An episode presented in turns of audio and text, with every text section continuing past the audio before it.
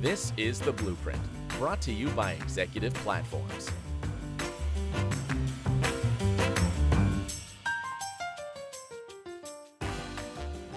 Hello again, everyone. Uh, you're listening to another episode of Executive Platform's Blueprint podcast series. My name is Jeff Mix. I'm head of content and research. My guest today is Jon Emery with Aizon, and uh, we're going to be talking about how pharmaceutical companies and biopharmaceutical companies are working with CMOs and CDMOs, how they're sharing data. Uh, I think this is going to be a fantastic conversation. Jon, thank you so much for joining me today. Great. Thanks for having me, Jeff. Jon, I've had a lot of conversations with CMOs and CDMOs, and then also on the other side of the fence with the pharmaceutical companies themselves they're working together to solve a capacity challenge, but you know every single one of them wishes it was going a little better. There are a lot of challenges out there, especially as it uh, involves data. And I wonder if you could walk us through where the industry is right now. Excellent. Well, at this point in the pharmaceutical industry, we're dealing with a, a, very fragmented environment where the various systems that are critical to operations are effectively creating data silos. So, one of the biggest challenges in the pharmaceutical space is breaking down these digital silos and being able to to take the data that's available across these disparate systems and make them actionable. One of the other challenges too is sponsor to, to uh, CDMO transparency and visibility. So obviously the, the, sponsor clients are always looking for transparency into their projects, understanding where they are, and the CDMOs are constantly struggling with providing that level of transparency into the projects. So right now we see that there's a big disconnect between uh, transparency with CDMO and sponsors. Uh, and that's one of the biggest challenges we're, we're, seeing in the industry. And that's primarily due to disparate systems and, and proverbial data silos. And of course, when we're talking about data, a lot of this is coming into compliance, it's coming into quality. Like they really do need to understand what is happening when the product is being made outside the four walls of their facility. And the CMO and CDMO also wants to demonstrate that the work they've done is effective. So where is the where is the disconnect? How is it that this data isn't being shared as transparently as it could be? So at this point, due to the regulatory nature and the complexity of the industry, there are required systems they have to use in different facets of the business. The challenge is, is these systems are not intended to really speak to one another. So my QMS system is not intended to speak to my LIMS or my ERP. So effectively, you've got these disparate systems that are, again, chock full of data but there's no way to aggregate that data and to make action of it.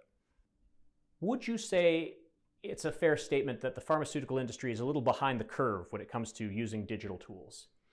Absolutely. Um, due to the complex regulatory nature of the pharmaceutical space, um, I think McKinsey mentioned that out of the 12 major industries, are the 10th to adopt Business 4.0 technology. So that's really what we see one of the biggest challenges is, is they're behind the times technologically speaking and unable to take advantage of modern technology. Is there an example of an easy win or, or low-hanging fruit that you know pharmaceutical companies really should be thinking about as these uh, tools become available to them? At this point, I think the, the easiest thing is just the, the aggregation of the data. Um, in order to start making heads or tails of data, we need to ingest and aggregate the data, homogenize it, so to speak, and then being able to start visualizing that data. That's really that's the first step. The baseline is visualization. There's a lot of tools out there that can, that can do it, like we partner or uh, integrate with Tableau is one example. So it's any number of these visualization tools we integrate with or can complement in addition to being one directly. I suspect where we're really going with this conversation is the industrial Internet of Things, the digital revolution, getting the different systems to communicate to one another. And I understand Aizon is actually a leader in that space. Can you tell us a little bit about your organization and how you're getting these systems to communicate? Absolutely. So, what Aizon has done is we've designed a platform that is effectively data agnostic and allows you to ingest data from all those disparate data systems, visualize them, and be able to make actual insights from that. So what our, our product or solution is intended to do is break down those digital silos, provide visualizations that are easy to digest and easy to take action. I sometimes feel when we talk about software solutions, uh, we go too broad or unspecific. I would love if we could do maybe a concrete example. What are we really talking about for the biopharmaceutical industry right now? What are you working on? At this point, we have actually an exciting new project that we've got underway where it's effectively going to be a CDMO and sponsor transparency portal where a, a sponsor client can log into the portal, view project status in real time. And not only is this going to increase trust through transparency, but it also reduces the amount of labor associated with providing these updates to those sponsor clients. What would be involved in, in getting a, a, program like that up and running? Because these are two different organizations who are both going to be accessing it. Uh, what are some realistic timelines? What's involved? Well, the nice thing is, is since we've got this purpose built platform already ready off the shelf and we're data agnostic, we can have the solution up and running within a matter of weeks. So we're talking about a very, very quick deployment timeline. And in that kind of historic buy versus build scenario, not only we're talking about millions of dollars in savings, but extremely fast deployment, which would not be possible with a homegrown solution. And of course, we're talking about one example of a lot of things that Aizon does. I mean, you're not uh, selling a turnkey solution and walking away here. Once you're involved, it really is a partnership where you're trying to make businesses better. Can you tell us a little bit about that? Great. So usually the relationships start out with a specific use case that we're focused on, and then from there we'll identify additional use cases where we can leverage the platform and provide additional value throughout the, the relationship and the term of the, the partnership. So it's usually the engagement starts with a single use case and a specific requirement, but usually expands across the business with the, the broad capabilities that the platform can offer. Anything from say proactive asset health management, uh, bioreactor management, or any number of specific applications or use cases, in addition to the broad use of the platform as well. You know, whenever I talk about a, a, software solution, I do want to take a minute and talk about the people part of all this because, of course, you're trying to make their working lives easier, but everyone can get a little reluctant about new software that they've got to learn that's going to change their day to day. What do you say to people with that concern?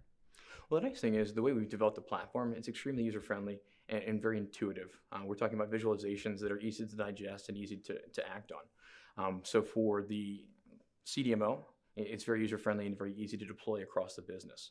On the sponsor side as well, it's just as easy. It's very user friendly, it's very intuitive. So the learning curve is very, very minimal and it makes adoption of the tool on both sides of the equation very quick and painless.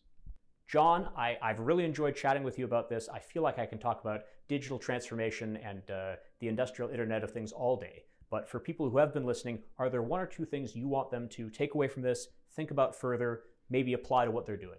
Absolutely. One, it's just letting folks know that the platform exists.